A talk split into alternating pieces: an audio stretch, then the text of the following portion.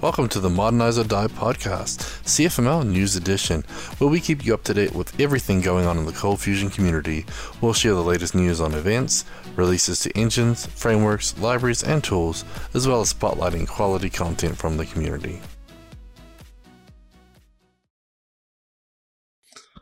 Welcome back. It's been a long time. So long, I didn't even change the date. Dang it. Terrible.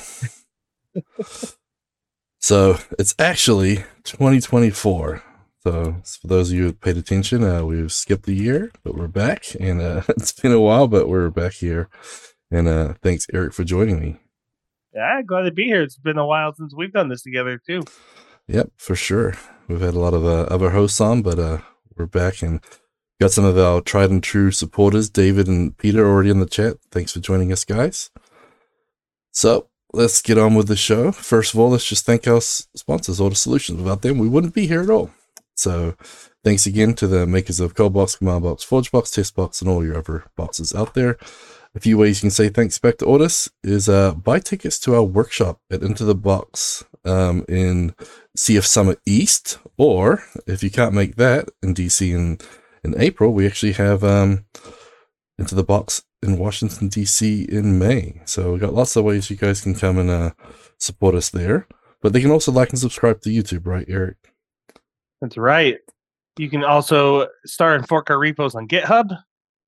There's a nifty command box GitHub uh, uh, module that you can use to do that.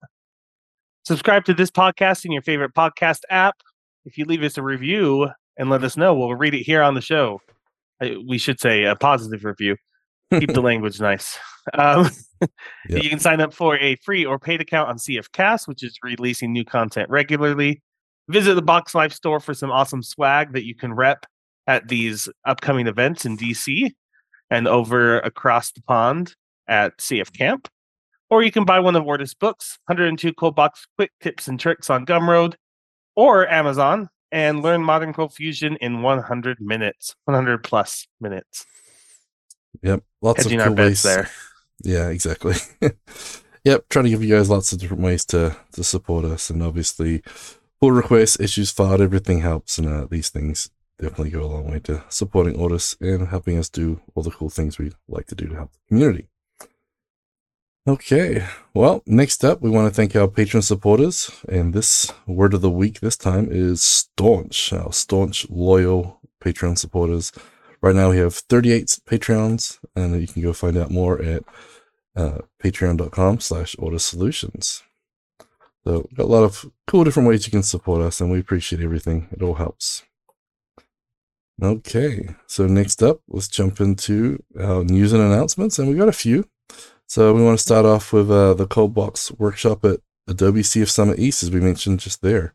So uh, it's basically a deep dive into Coldbox 7.2, and you'll have Luis Majano personally training it. It's going to be the 25th and the 26th of 2024, right after Adobe CF Summit East. So if you guys are using Coldbox, there's a lot of great stuff in, in Coldbox 7, and you want to get up to speed on that. That's a great way to do it. Um, and CF Summit East is a you know great one day free workshop for everyone in DC. So um, they have a lot of good speakers there and everything. So stay two more days, you know, enjoy DC and um, yeah, join the workshop. So I think we got some early bird pricing still available, right, Eric? We do. Also, I'm looking, do we have a link for CF Summit East 2024? I am not finding it on Adobe's website anywhere. Yeah, well, last time I looked, I found it. It was from 2023. So I was like, wait a minute, did I get the wrong date? So I'm not sure if it's been officially announced or not, but uh, we've already got that in there. So there must be something under the covers. So yeah. But I don't have the you records. first. On, yeah, it was hard to find on their site too. So uh, sometimes Adobe's like that. They'll announce stuff out before us. They'll invite us to speak at things, and then later on, marketing will actually publish it. So, but yeah, so uh, so the the comeback, sorry, uh, there is early bird pricing available until March first. You can grab a ticket for four hundred ninety nine dollars. After that, until uh, April, it's going to be six ninety nine. So limited seats available. So make sure to jump on that if you're going to be in the area and uh, get taught by the uh, creator himself. I shouldn't have done that. Sorry. No, but I it, regret it, it already. it doesn't make a big difference. I mean, people do like to you know have Luis training them. Sometimes it's just me, and they're like, "Where's Luis?" I'm like, "Sorry, guys, uh, he'll be here soon." no, but I mean, he knows everything that's going into the, the new seven, and there's a lot of cool stuff in seven as well. Some big changes. Um, we're really pushing language features forward. You know, like delegates is a big one that you'll hear in other languages, and now we can do that inside of Coldbox and, and other great stuff. So yeah, definitely check that out. And and yeah, you you want this two days to go on this. Uh, every time we add features to Coldbox, I'm just thinking this workshop has to get longer. We we like we can fit the basics into a day for sure, but there's so many cool things that we want to show off. So yeah, yeah, for sure. We we definitely can jam into one day, but you get so much more out of it when you're able to, you know, take your time and, and you really work along the code. And that's why there's a small number on the cap. Because if we have too many people, we can't give you the you know attention you need to to keep up with the fast bits and you know dive into the the problems or those weird edge cases that you might have in your code. So the two day workshop is definitely a big plus. So um, more to come. We actually have into the box updates as well. So it's been a little while since the the conference. I'm going to share my screen if you want to tell us about some of the the cool stuff we announced, Eric. Yeah, so um I hope this matches up with what you're looking at since I can't see your screen. But we got some uh, workshops announced, just a few. There's going to be uh, one, maybe two more. Um, but you can see right now we have reactive front ends with CFML, CBWire, and Alpine JS bare metal to the cloud, migrating legacy applications to Amazon Web Services, and Coldbox 7 Unleashed. Yep. So, so, these are one day workshops. So again, if uh, if you're wanting a deeper dive, the DC one is a two day workshop, and Luis will cover all the same material, just a little bit quicker time to get it in one day here in this Coldbox 7 Unleashed. But uh, I'm really excited to see John and Daniel's one. I know they've been doing a lot of work with clients, migrating tons and tons of people and and you know to the Cloud Legacy.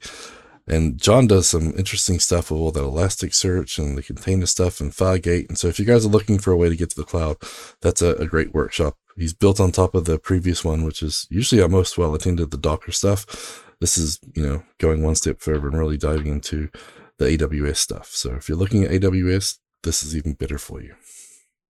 Yeah. And if there's a workshop not there that you would like, reach out to us. Let us know. Again, we're we have room for one, uh, maybe two more. So let us know which one you would like to attend. Yep, for sure. And then obviously we have some speakers announced. So you might see some faces here that you recognize and maybe a couple that you don't. Um, excuse me. So Annette Liskey, uh, she presented at CF Summit last year, and it was really good to see her Rulebox presentation. So she's going to be there. We got some other new faces too. So Felicia's going to be speaking. Uh, we got some of the the the ones we haven't seen for a while. Curt Gratz was back with us last year, and did uh, you know Charlie Arehart, and obviously you got a lot of the oldest crew as well. Um, Brad is not on there, but don't worry, he will be speaking. Uh, we can't get Brad not to speak, but uh, he will be there too. But some other new faces too. So Vinay, and Irvin, and then Jacob Beers as well. He's a, a new employee at Ortus, um, and so he'll be speaking. But a lot of great speakers here, and we are announcing a few more. We're just trying to finalize and make sure everyone can actually uh, attend. You know, so we'll be getting more and more out there. But uh, check that out.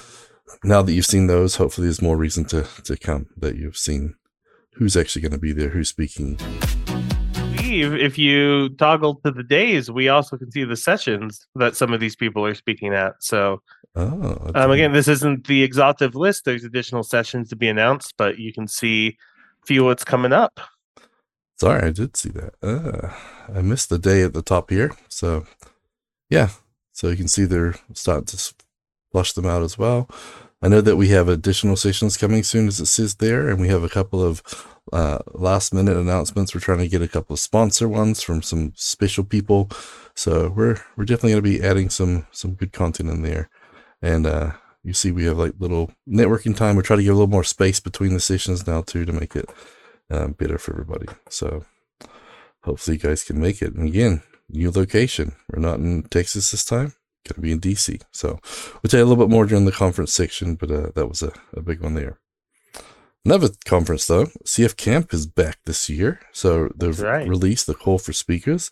So you guys have got a little bit of time. The call for speakers closes March seventeenth, Um, so they've they're really excited with how many people came back out after the pandemic last year. 2023 was the first one since the the pandemic, and they got a lot of people there, and it was a it was a good a good turnout, and so they're wanting to step it up, and so we're going to be doing a lot of a lot of topics in their call for speakers for recommendations. So let me jump here to my screen again. Just scroll down and you know they talked a little bit about last year and everything, but these are encouraged topics for submission. So obviously lots of core CFML stuff. So talking about frameworks and legacy migration and modularity, etc. And you know some Docker migrating to clouds, etc.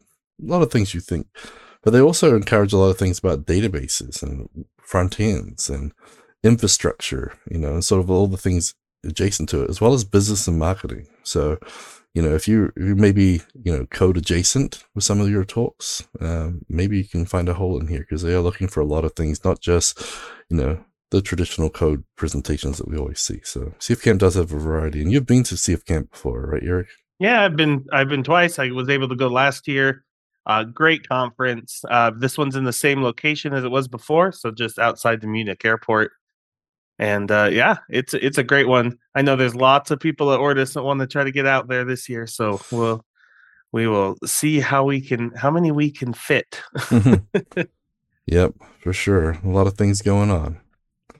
And then next now, up, we had sorry. we had a quick question in the chat from David Bellinger about pre-registrants getting into these workshops. So for any of you that have bought a blind ticket um, reach out to us. There's a way to switch that ticket over to one that includes um, a workshop, and we we can get you all sorted out on that. Or if you head over, and we'll put the link in the show notes to Eventbrite, you're able to get a workshop ticket. You're not choosing the workshop yet because we haven't announced them all, um, but that guarantees that you're going to have a seat, and we'll give you a choice. Yeah, and I think the blind tickets might have been the all access pass, which includes a workshop. So if you let us know, David, we'll make sure you're on the list. Um, but yeah, as soon as we get those all listed in Eventbrite, we can update yours to that. But don't worry, we'll get you into the the one you want to get to because Dave was one of those blind blind purchases, and so it's good to see some people were like, "I'm going no matter what. I don't care who's speaking, whatever you have, I'm going to be there." And so it's great to have you support us. So thanks, David. Okay, so next up, uh, we've had a quiet few months from Ben Nadel, and this is why. He we released, got a feature flags book. Yeah, so you guys listen to the the Working Code podcast. He's been talking about it for a while, and he has uh, written and released his feature flags book. Um, so you know he has sort of like half the book is about feature flags, and sort of half the book is more of his like ex- experience and his opinions, and you know how they deliver the value. Um, and so it's a it's a really good book. I know a couple of people in Ortus have already purchased it, and they you know, and you see a couple of uh, you know sayings here as well. So people are think it's really good. And feature flags are great. And uh, you know, once you get your head around what they are, they're not just if statements like everybody thinks. You know, there's a lot more power to them. Um, and Ben explains that in here too. And you know, as he says, it's transforming your product development workflow. Um, so yeah, definitely. Yeah, he he hypes it up, but the hype is real. I remember, you know, hearing and reading Ben's blog posts and being like, yeah, yeah, feature flags, sure and when we finally adopted them it's just it's so freeing to be able to put those in um, and be able to switch who's using your product if there's a problem to be able to go back to the way it was without having to do a, a massive uh, code push again. So there's some great things there and this book is going to be um, awesome for anybody wanting to jump into feature flags. Yeah and it's uh it's yeah very cool. Um I like the fact that you can sort of stage your rollouts too, because a lot of the products, depending which feature flag product you're using, LaunchDarkly, but there's also like the Unleashed uh, SDK. Uh, there's other ones out there too, but they allow you to sort of say, okay, I want just the people from my company that have an email address ends on this to be able to see it, or I want 10% of this criteria to be able to see it, and you can increase that number so you can basically roll it out. So hopefully, uh, you guys will will see, you know, the benefit of using them and find a, a, good place for them too. And again, you don't have to use LaunchDarkly, which I've heard is a little bit more expensive, but you know, they do have a few extra features in some of the other tools. So you know, find the one that works for you. And uh, yeah, definitely get the book a read and support another CFMLer. But don't worry, since he's finished his book now, we've got lots of blog posts to make up for the quiet time from Ben. So you'll see in the Ben corner of the blogs today. so, that sort of wraps up our news and announcements. Next up, though, we have uh, lots of new releases and updates. It's been a little Yeah. while, so you want to give us a sneak peek because uh, the next one is actually going to be our ForgeBox module of the week too. So Yeah, I can take you through these two new updates. We first have the Cold Box Debugger. This is version 4.2. And we the big headline feature of this is uh, for me, Hyper request tracking. Hyper is a HTTP library that um, wraps CF HTTP, but can also wrap other providers, underlying Java providers, Bolt HTTP by Pete Freitag, any of those. Um, and this now will show all of your hyper requests and responses inside uh, one of these collector panels. Uh, you can also use Lucee SQL listeners in Lucee 6 to be able to get every query that's going through there. You could already do that with QB, but it, this now is at the engine level. Um, and ways to generate heap dumps to look at your memory output, help to find any memory leaks that you may have. So um, awesome stuff. CB debugger, I feel like is needs a new name because it's it's so much more. It's becoming kind of a mini, you know, application performance monitoring solution. So it really is. I mean, um, you know, just the they've improved all the formatting for the JSON, the SQL. They've got a you know a revamped request doc. Yeah, I mean the fact you can jump in and look at your slow queries now. I mean it really does a lot of the the things that you use on a regular basis from some of those monitoring tools. I mean, and yeah, we just keep adding more and more. And in the module of the week, we'll go through a list of some of the features just in the 4.0 release, and there was more in the 3. Point, you know series. So lots of cool stuff in there, and uh, it's it is really neat. I mean, it's great for those API responses to be able to actually see them, even though you're not tracking it. And you can add your own timers now. And as Scott says, it's cool how easy it is to add your own metrics to it. So you know you can add your own timers and, and metrics, and it's it's pretty cool. So highly recommend that. We also had a release of CB Wire version 3.2.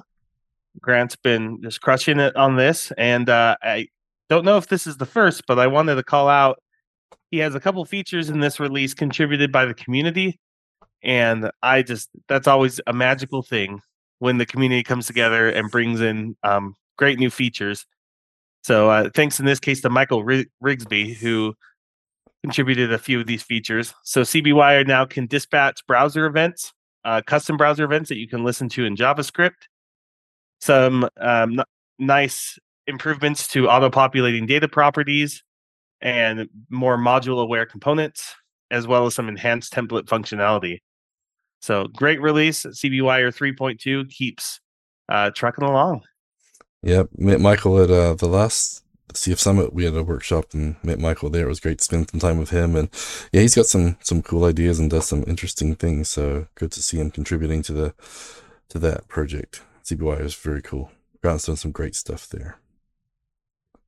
Okay, web ups, meet, webinars, meetups, and workshops. Uh, we have uh, one coming up this week. So on the 25th, we have one from Charlie and the online CF meetup the many capabilities of the CF package management and CFPM. So that's, um, in case you didn't know, Adobe CF 2021 added a new tool called CFPM, which is the Cold Fusion package manager. So it helps you install the modules needed for Adobe Cold Fusion CF 2021 and 2023. And if you guys um, want to learn more about it, you can there. But he's also been very busy because he's released, what, four or five other talks um, the last month. And I'm not sure if we had all the links, so we got them all in here. So on January 18th, he did updating the Java underlying Cold Fusion, considering or doing it, because I know there's some Java updates that came out recently. So he's uh, talking about that. And then we also have installing CF 2023 choices, challenges, and solutions. And then there's another one migrating apps to Cold Fusion 2023 from earlier versions. So I'm sure that was a really popular one because everyone's migrating um, up and, so a lot of great content that Charlie's been releasing.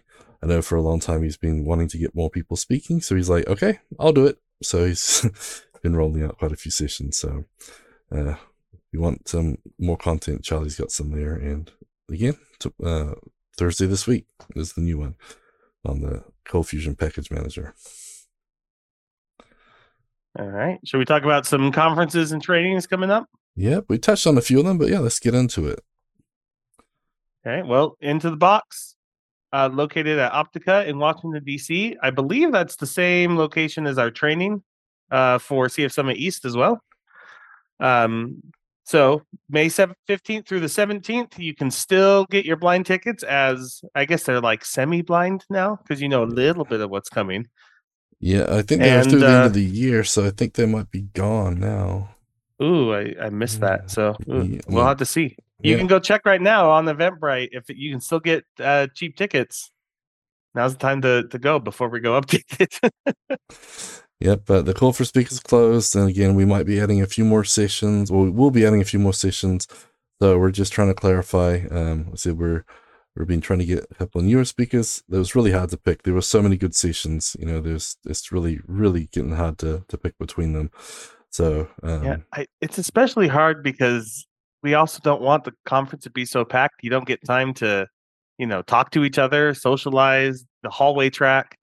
yeah, So it's always this. It's so sad when we go, go in and we're like, "Hey, we have this many sessions a day," and it's always less than we want.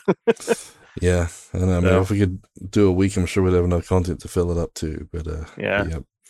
So again, we did mention the first batches of sessions and workshops have been announced. So uh, go check those out um, on intothebox.org. And we will see you all there. We're excited. I think it'll be a good one. So we're hoping that being in DC, we can get more European uh, travelers to come visit too. We had a few last year from Europe, but getting to Texas down to Houston could be a little tougher. So hopefully we can uh, get more people there. That's right. And uh, mentioning again, CF Camp 2024, it is June 13th and 14th in Freising in Germany. Call for speakers in the chat. Um, go put your name in. I, I love when new people come and speak, and they, they always have great ideas. So, Yep, and you know they'll guide you too. You know the conference organizers will like to say, "Hey, this is a great talk. If you could add this to it, I think it'll really appeal to everybody and and make it better." And you know if you're willing to do those things, sometimes that's all it needs just to you know to get in there. So, but yeah, they've got lots of ideas on that page too. So find something there that you think you can teach somebody something, and trust me, there's always something that you can teach somebody. Everyone can learn something from everybody. So find something and yeah give it a whirl. It's it's not as scary as you think, you know. Trust me. After getting thrown into it, you know, I'm still talking at conferences, so it can't be that bad. I mean, even Esme does, and uh, she hates speaking in front of people. So Esme can do it. I'm sure you can too. Okay. all right, here's the big one. Yeah, blogs, tweets, and videos. So we got everybody else. Then we'll do the Ben corner. We'll try to see if we can get through all Bens and and keep it under three hours. Yeah, but yeah, folks, we we we took a, a nice holiday break. It was it was great, and now we're paying for it with I don't know, a, like at least a dozen blog posts. So we we will touch on these. We might not go deep diving in all of these. So we'll Yeah. make sure the links are in the show notes so you can go read them after. Yeah, but we already took, talked about Coldbox 7.2 being released. Uh, so that was one of those there. Um, oh, sorry. Well, I think it was released too, but yeah, actually the workshop. So sorry, the Coldbox 7.2 workshop um, in DC. And so that one there with the early bird pricing.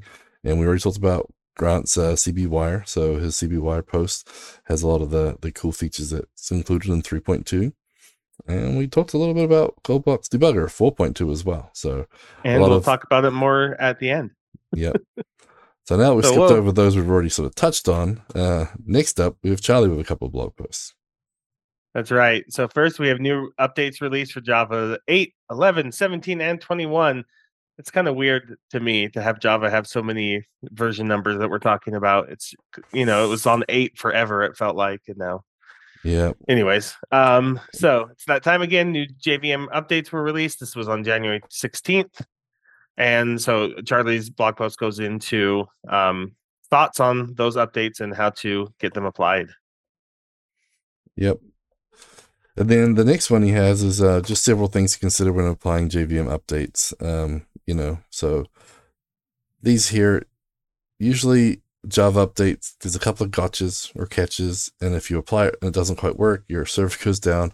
So you always want to follow through the instructions, and and uh, Charlie does do a good, you know, a good breakdown of what you should consider when doing it, what to look for. Do you need to, you know, reapply your um, configurations again? Because that's usually the biggest thing, right? People lose their web server um, config, and then all of a sudden can't connect to their server. So um, I'm looking through it here you know, he brings down, um, you know, all these beware of these changes. So there's a lot of stuff happening lately, a lot of security changes. And so with that, a lot of things apply. Um, so again, highly recommend reading through this here.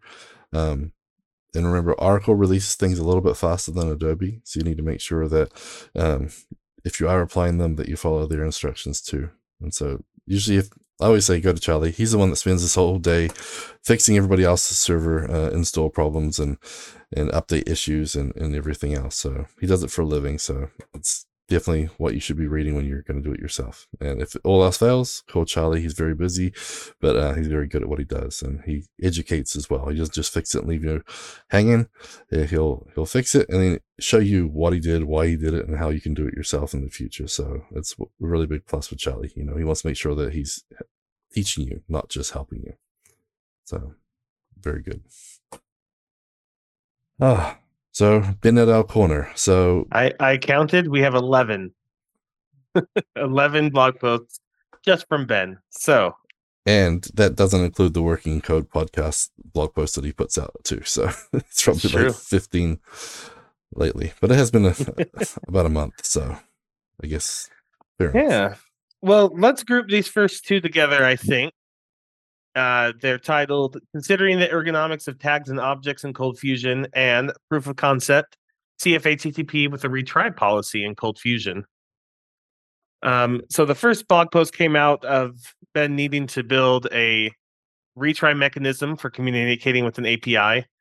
And uh, he talks about the CFHTTP tag versus um, the HTTP component uh, which I I'll be honest, I kind of forgot about that component. mm. Um, I I haven't used it. It, it kind of has the same reputation as the query component. You, will hear people just, t- I mean, blanket tell you don't use it, and I'm sure there's reasons for that. I don't remember ever getting reasons. I just got don't use it. Um, so I've always used the tag or at least the tag and script version. Um, but yeah, Ben goes through that, and then uses the um, what he's talked about and makes a wrapper around CFHTTP that can have some retry logic. Um, not just you know retry it X times, but has some back off built in. Uh, so the idea is if the server fails, maybe you wait you know 200 milliseconds, then you wait 700, then a, a second, then two seconds, then four, and then you finally give up. So yeah, has some de- delays built in. Yep. Yeah, that's pretty smart because a, a, lot of times, yeah, you make a few calls and then you get that, you know, basically you get a request back saying, "Oh, nope, sorry, uh, too many requests," and then yeah, they basically slow you down anyway. So this would be a really good feature because it does happen quite a bit, and mm-hmm. you know, it's annoying to have to to build that in yourself. You know, have the three levels deep of your catches or or whatnot. That's right. For it, so anytime you can build it into a, a topic. Now, does it does Hyper have retries? You know, it doesn't. That was it. That was the first thing I thought of when he he uh, brought these up. Mm, um, Ben also talked. I think it was in the first one about do you build something that's tries to be generic for everything, which is hyper, or specific to what you're doing, and it, it depends on the situation. Yeah. Um, I will say Ben asked for uh, or I should say, wished for a listener, uh, kind of like the Lucee uh, query listener. Um, so in oh. Lucee, I believe it was added in six. Um, maybe it came back to five in some release, but you can have a before and an after listener on every query. So you oh, can yeah. get the SQL in, you can in- introspect it, you can do timing between before and afters, things like that. And he was asking, he was wishing there was something like that for uh, HTTP requests. And uh, Hyper does provide that in cold box applications where you can have uh, listen. Well, I mean, in non cold box applications too, um, where you can have request and response listeners and execute on them. uh, in a cold box application, you also get interception points, so you can even be more decoupled. But uh, I, I've used that before with dealing with APIs, and I wanted to kind of transform the response into something or provide better error messages. I'll put a response listener on. Um, I don't. I don't I think remember what that one called. time. Yeah. Yeah, But- and Definitely helpful So- when you get weird stuff back from them because sometimes you get JSON, sometimes you get a block of text saying what you did wrong, or you know, it's nice to be able to handle it in one place instead of having to do it on every single request you make. So, right. yeah. And again, with Hyper, you could always build up a client that is specific to what you're dealing with. So, um, I'm trying to find that actually what it's called. Response callbacks and request callbacks. That's what they're called. You can have multiple. So, Yep. um, yeah. I mean, uh, obviously, I thought of Hyper as I read through these, but I'm kind of biased in that regard. So, Yep. the next one, he talked about following up on error handling during async iteration and ColdFusion. Um, and so that one, it can be really painful dealing with async stuff. I mean, I don't do a lot of it, and I know that, yeah, that we built a lot of the ColdBox to try and make our life easier now, right? Because there's so many things when you're wrapping it in async, just things are just yeah. different. So, so this was interesting. It was specifically looking at the parallel iterators that have been built into Lucee and Adobe ColdFusion, uh, like in each map filter, uh, where you can in, uh, split that across uh, a number of threads that you provide, and uh, very nice, right? Because that's usually where you're looking to do some parallel work. is you're like I'm looping through all these things, um, and the thing to look out for, which Ben uh, points out here, is Lucee and Adobe have different semantics in dealing with that. Uh, where Lucee will, when they encounters an error, will stop um, looping through that result, right? So if you have, uh, you know, 100 items and in the first 10 you encounter an error, Lucee's going to stop. Anything that's currently executed will finish because that's how threads work. You don't really kill them um, but nothing else will go. Whereas for Adobe uh, in uh, ColdFusion 2023, it lets everything through, and the ones that fail fail, and the ones that don't don't. And um, so something to be aware of, regardless. But it did make me think of how I don't know. Um, I've g- helped give the workshop that Ortus does on async programming and the async services that we've built in the ColdBox. And they're quite complicated built on top of java's futures. And the reason is to give you control over situations like this. Um, maybe you want to have a fire and forget and you don't care if it finishes. Maybe you do want the first error to throw everything and stop going through and with Lucee and adobe here using their built-in iterators you can't choose that um, jumping down into compute- completable futures and ColdBox's async manager you can choose that behavior. So um yeah I, I i guess the thing i got from reading this was i see why it is so complicated and why there's all these different concepts to learn around it and why, why that's useful. So Then they say when I guess it's just like regex, you add regex, now you got two problems. You know, same thing with async. yeah. so There's, there's So some- yeah, so two things. One, know the difference between Lucee and Adobe here, and know which one that you're getting when you use parallel iterators. And two, if you want more control over it, um, Coldbox has a lot of nice ergonomic helpers around that for using Java's really powerful uh, future API. Cool, cool. Well, the next one uh, we'll sort of skip over a little bit, but Ben was recommended by Alex Skinner to look into Cloudflare's turnstile instead of the reCAPTCHA from Google. Because uh, sometimes Google's reCAPTCHA doesn't block as much as you think it should. Um, you know, and everyone seems to love Cloudflare these days. And so he jumped into using that. So that's actually a good idea because, yeah, Google, people don't like Google so much sometimes with their policies and the reCAPTCHA isn't as good at blocking stuff as it used to be. I swear, you know, AI is getting really good at identifying pitches, but I can't, you know, like identify the, the the signs here or the, you know, the hate steers. I can't figure it out, but I'm sure robots can way better than me, and that's why it's not working so good. but but anyway, so if you wanted to jump to that, Cloudflare's got a lot of great offerings, and so Turnstile is their reCAPTCHA offering. So link is posted. Oh.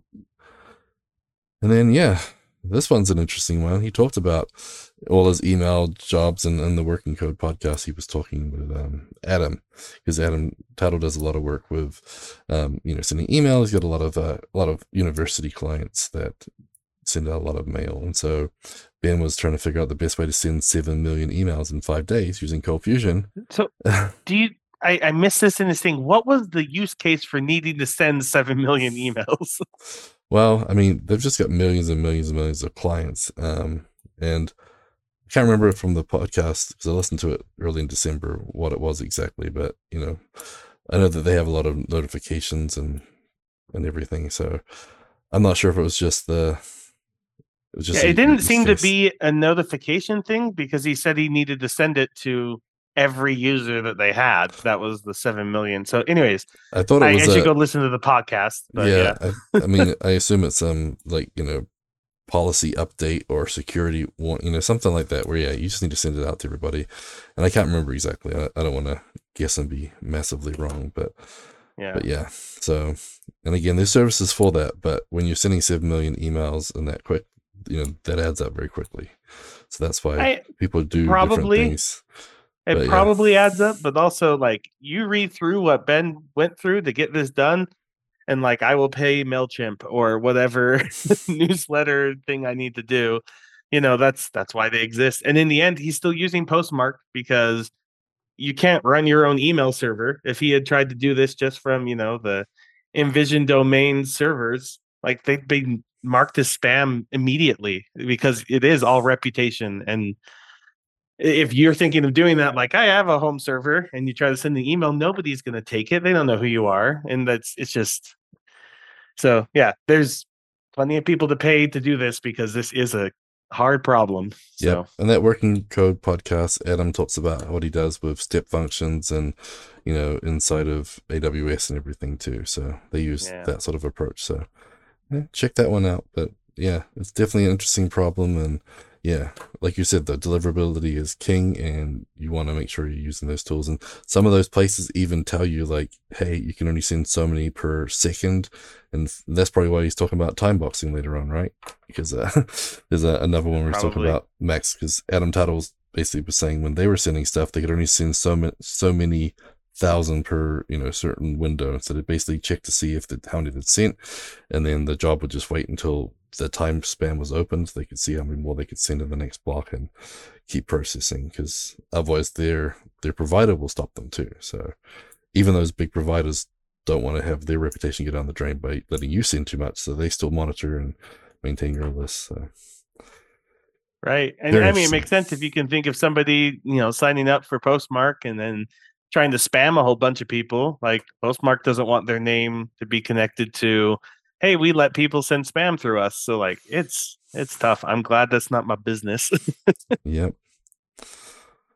Um, the next couple uh, blog posts kind of go along with uh, this email uh, sending. So the first one was consuming a large configuration file inside a ColdFusion component.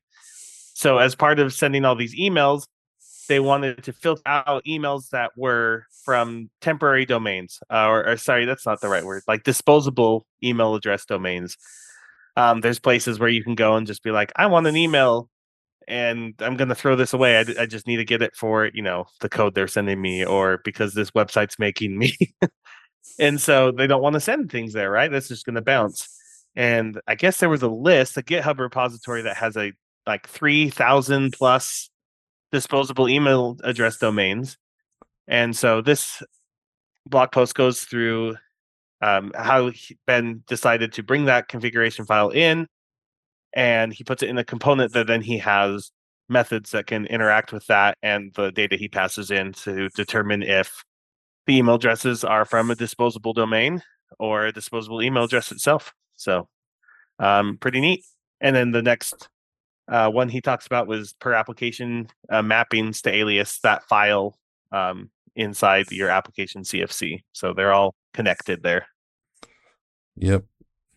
And then he also the time boxing one too. So that one again touches back on the the email. They can only send um, you know, you run a job every five minutes to try to basically pick up and continue where it left off, and and so there's all sorts of logic that goes into seeing if it's still running or not, and if it's not running, you know, then you can proceed or vice versa, because you never want to have two jobs running the same at the same time, etc. So when you're processing seven million emails, that's a lot of looping. So yeah, this is another one that made me think of you know futures and completable futures. Um, I mean, one thing to think about is as long as your job is running, like he has this run until uh, function that takes an operator, and as long as that operator is running, you can't really short circuit it. You know, um, you can do a bit more with, in using an actual future API. Like you can give timeouts. Um, there are ways to try to kill threads, but again, that's not guaranteed. Um, but yeah, if you're looking for things like this, I, I highly encourage looking into Coldbox's async engine. Um, there's lots of these tools already built in for when you need to run a task but kill it if it's taking too long, or even just not keep going. You know, return to the user and tell them, "eh, something's going wrong," or "This is going to take a while." So, yep, for sure. Okay, so next up, we got one about email content using pure templates in ColdFusion. Um, and so that's basically using a view, right? Like uh, pulling all your logic out using a view, sort of a more yeah. of an MVC approach for for email and keeping your your email templates just as templates. And so, yeah, that's that's pretty pretty common MVC pattern there. And CB Mail Services allows you to do that really nicely. We have you know token set up and everything. It's it's pretty cool. But if you want to dive into that, um, you can look at his his approach there. I think that's especially important when you try to get into um, styling emails because oh, email yeah. styling is still a nightmare, and you end up generate using tools to generate weird looking HTML, and you just want to stick that in a folder and pass in the data you need instead of trying to make it each time.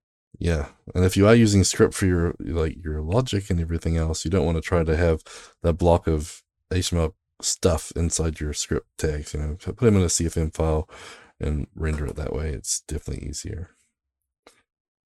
Okay, this is one that you mentioned um, was relevant for WebSockets. So generating secure URL signatures to prevent tampering in ColdFusion. So yeah, uh, webhooks. Oh, webhooks. Sorry, the one. Yeah. So uh, the idea here is, in addition to giving a URL, you put a signature on it. And how did you get that signature?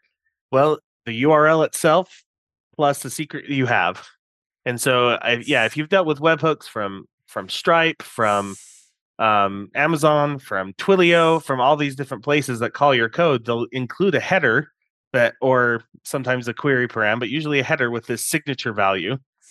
And it's up to you to go to uh, to go through all the steps using your secret key um, that they've given you, all the parameters and the path and all that, and say, I should get the same result. And if I do, then I can trust this. If not, then somebody's messed with this.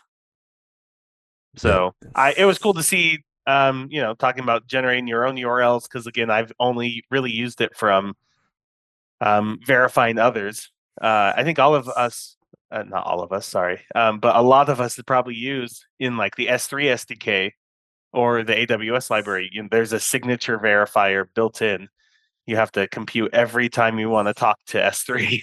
so yeah. um, you didn't maybe you didn't even know you were using it, but these signatures are very common. Yep, and it's kind of a pain in the butt to get it to work right too. Sometimes that's why I use the library yes, that has one. I know when they changed the signature version from three to four, it messed up some some stuff pretty good. Yes, but uh, but yeah. So, but yeah, I thought it was a cool idea. I mean, definitely.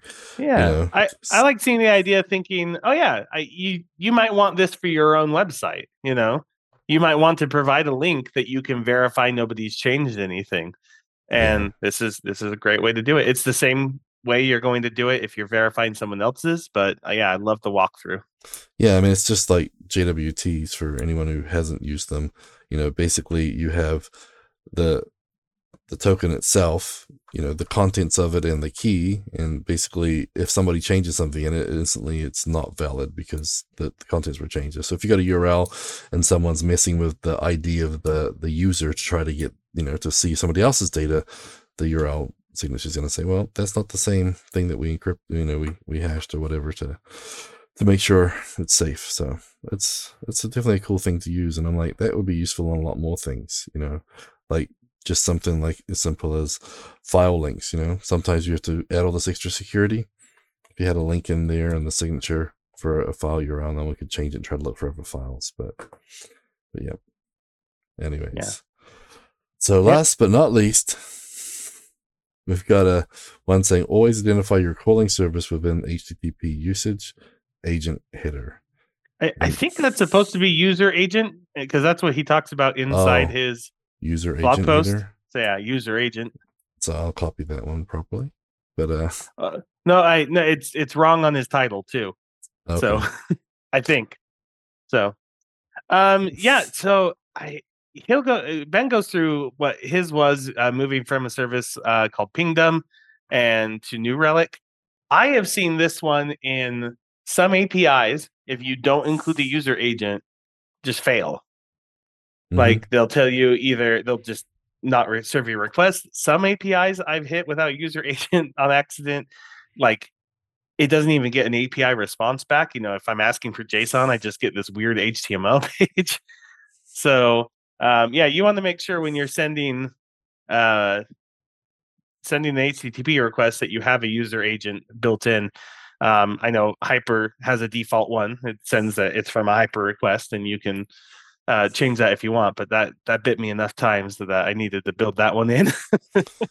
yeah, this is interesting too. So um, in this example here, there's an uptime bot, you know, user agent, and then he has an X dash uptime dash bot with more information. So the account ID and how to adjust the monitors with the URL. So that's like a secondary level. So based on the value of the user agent, you know, there's a, an additional header you can add.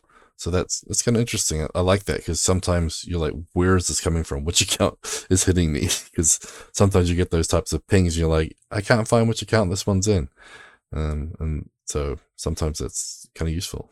So I, yeah. I didn't think about doing the second line of information, but yeah. So that's. I, I feel like it's also a good note here that while you do want to have a user agent, user agent sniffing is not a great idea when you're doing like feature detection. So. Yeah, people can definitely side note there. Fake that. They can they can out. put whatever user agent they want. So. yeah, and a lot of times you'll see that in your spam. You'll see some weird stuff, and it's like mm, I'm pretty sure that's not accurate. But yeah, that's another thing to, to filter on too when you're looking at error logs and stuff as well. Because sometimes you get those weird, you know, search engines just crawling your site and causing a bunch of errors, and they're not real errors. So, um, I actually have to take it back. What I said earlier, Hyper does not have a default uh, user agent, so oh. should should look into that one. Yeah, mm, probably should be a little minor patch update there, little yep. security. Although, wonder if anyone's gonna break anything with that. Yeah, I think it'd be a good thing to add for sure. Probably. As long as it's the default, right? No, I mean that's the problem with some of these libraries is, um, it's where it's the XKCD post, right, about spacebar overheating. Do you remember that one? No, I don't remember I'll, that one. I'll, I'll pull it up and yeah, it's great. okay, well, you pull that up. I'm gonna look at find a job. So we have uh, CFML jobs section here, um, and there's been about four jobs listed over the last few weeks at getcfmljobs.com. So I'm going to pull that up just so we can watch as we go. So you'll see there's been a few posted lately. So 117 positions from 70 com- companies across 48 locations in five countries. So we have about four since the start of the year. So we've got a web developer, ColdFusion at remote, We've got a senior technical lead, ColdFusion at remote, and we have a senior ColdFusion developer at remote. These couple of these might be the same, just different locations. We also have a software engineering manager remote at Fort Worth. So, um, again, if you're looking for jobs, it's a great place to come look for them. If you're wanting to post, you can actually post the jobs here completely free. This does scrape some other um, job sites as well, so you can, you know, usually be pretty sure that anything with ColdFusion in it, and sometimes even Cold Fusion with a space gets pulled up in here. So um, it scrapes for all those jobs. But let's have a quick look here. So we've got four jobs. Let's see if they're all the same or different.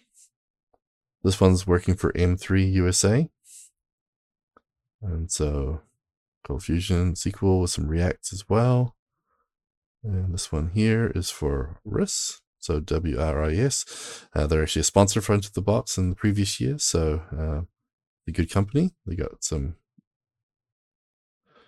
So they're looking for someone with ColdFusion, MS SQL, MySQL, the MVC frameworks like ColdBox, Framework 1, CF Wheels, and some Docker's a plus. Docker's always a plus. So I like this though. The desire they want someone with a good sense of humor and comfortable working remotely. So very cool. Quantum World. So there's another one here.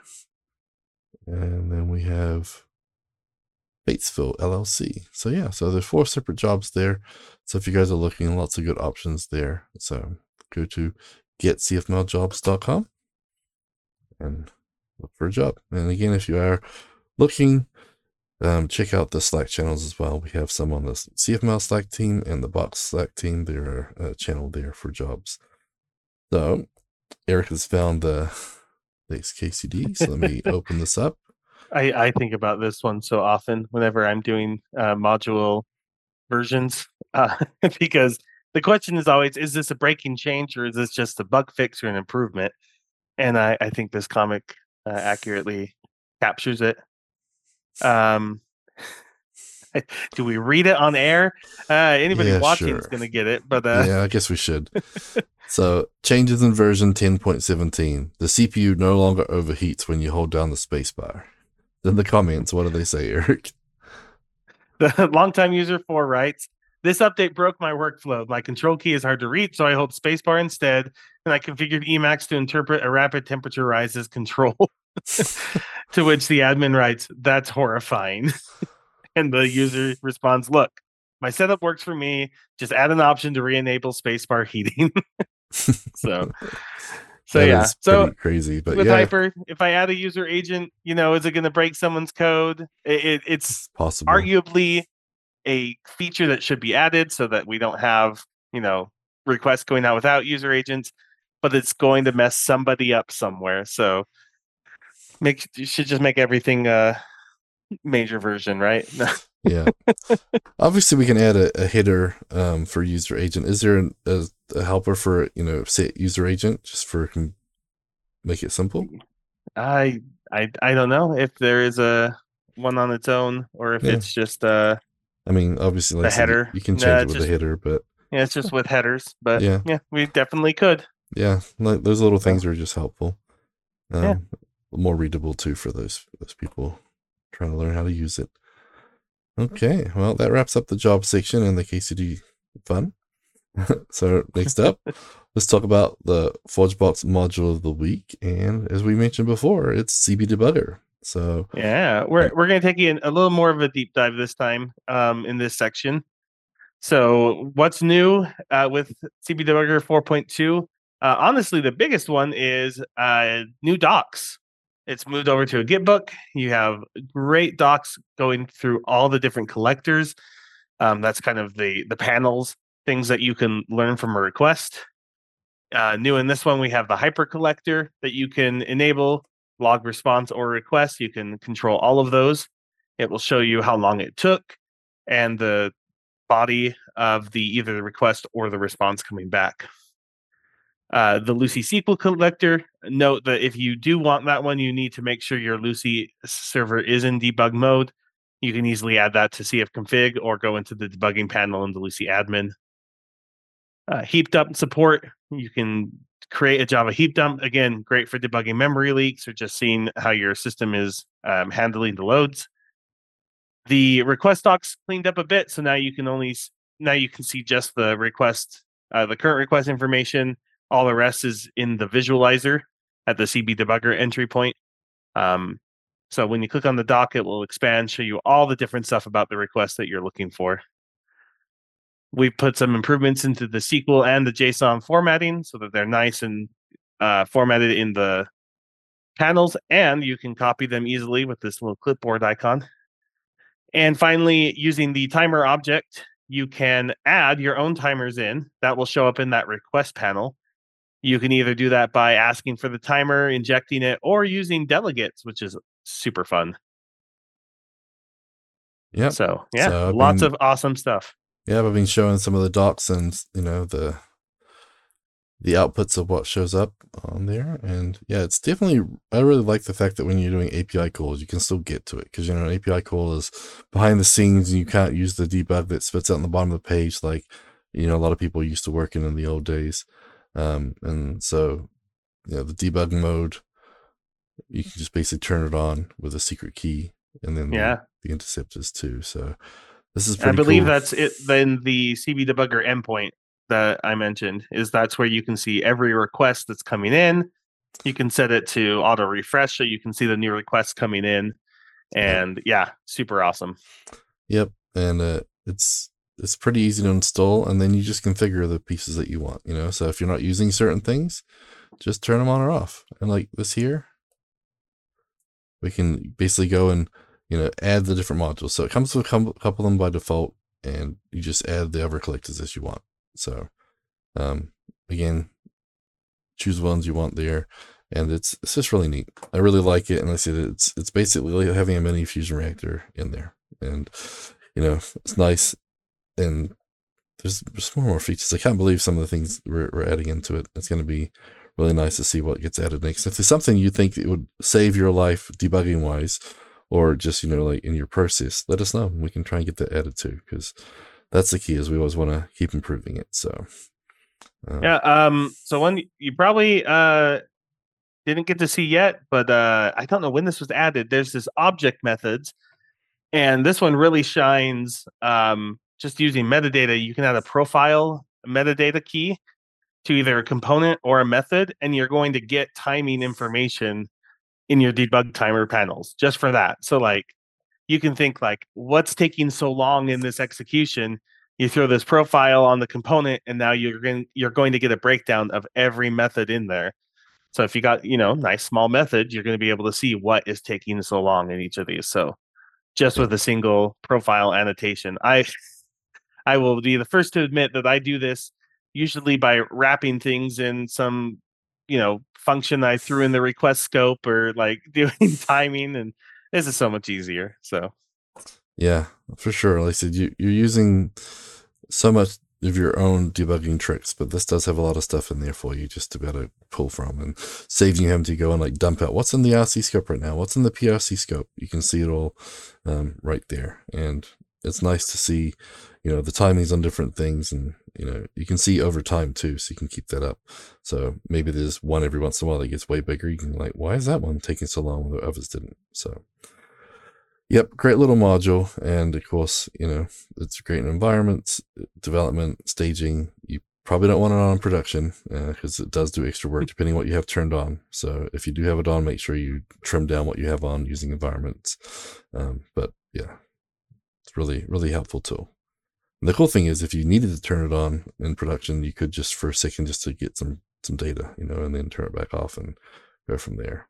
And now they do have that improved um, export, right? Or the, it's the dump support.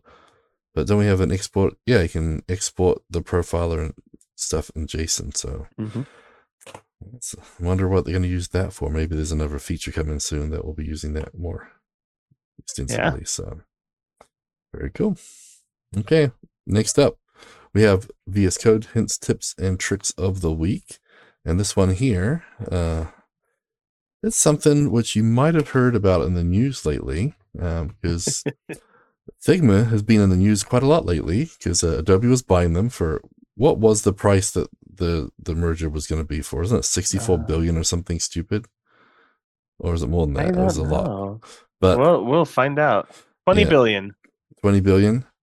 Half cash, half stock. And the crazy thing is, is that eventually the monopoly um, sort of lawsuit stopped it. Right, the end of was it It, they were they were facing regulatory scrutiny in both the United States and over in the EU, and uh, they backed out um, to the tune of one billion dollars paid to Figma for backing out. So, So that's a pretty Oof. good deal. Figma got one billion dollars for not being bought out, and so everyone in the world is rejoicing because uh, everyone loved Figma and they're worried Adobe might kill it, and that's probably why it was got shut down. That you couldn't buy your competition just to shut them down. But the cool thing is, is that uh, since Figma is still alive, we got this Figma for VS Code tool. So it allows you to bring Figma straight into your text editor. You can inspect designs, receive notifications, and get code suggestions. So the coolest thing about all of this is that um, if you actually scroll down, not only can you just put something else in VS Code because you can put everything in there now, spreadsheets and databases and everything else, but um, you know, apart from seeing and responding to comments and activity in real time, which is useful, I think the next one is where it really wins. It's you can get code suggestions based on designs.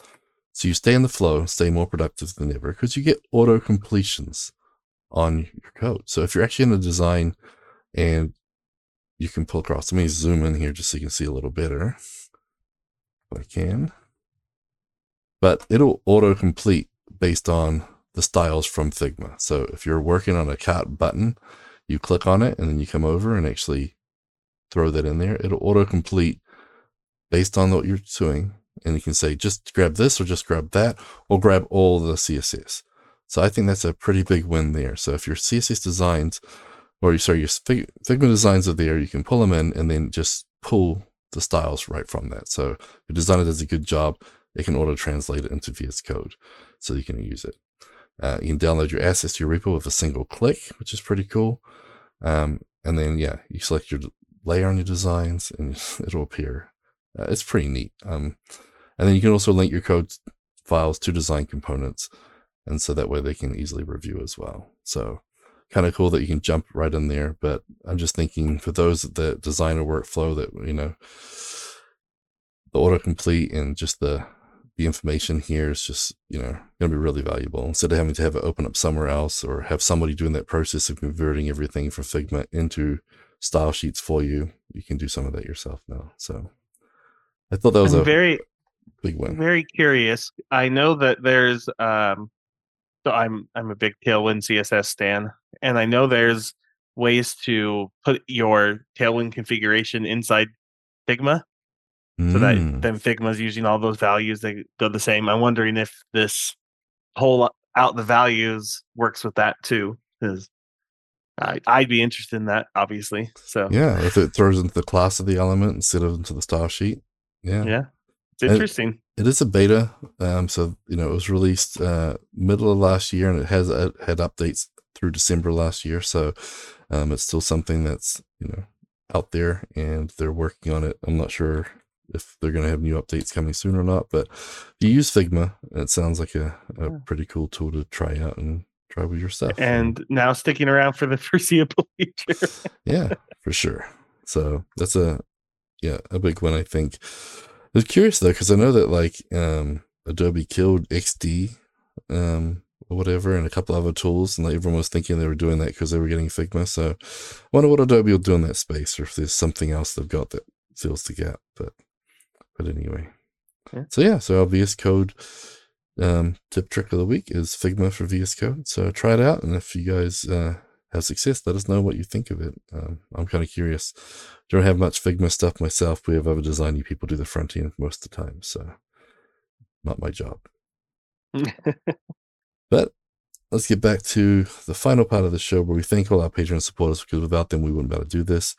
So uh, thank you very much. And again, uh, without them we wouldn't be able to do uh, all the great things we do for the community. Or we think it's great to give to the community by doing CommandBox, ForgeBox, Cold Box, ContentBox, Test Box, all these other tools, ForgeBox with package management and everything else. So it does help us do a lot of great things. And these people are personally supporting us. So we really appreciate of that.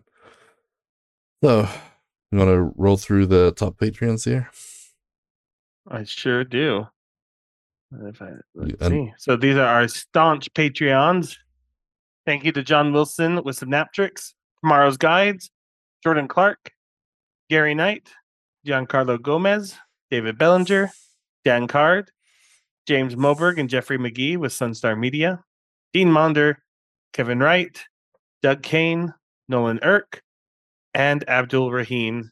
And also thank you to our many more Patreons on our site. You can see an up-to-date list on ortussolutions.com slash about dash us slash sponsors. Yep. So thanks everybody for joining us. I know it's been a while. So welcome back from your holidays, and hopefully we'll be on a more regular schedule every two weeks. So we'll see you in a couple weeks, guys. See ya.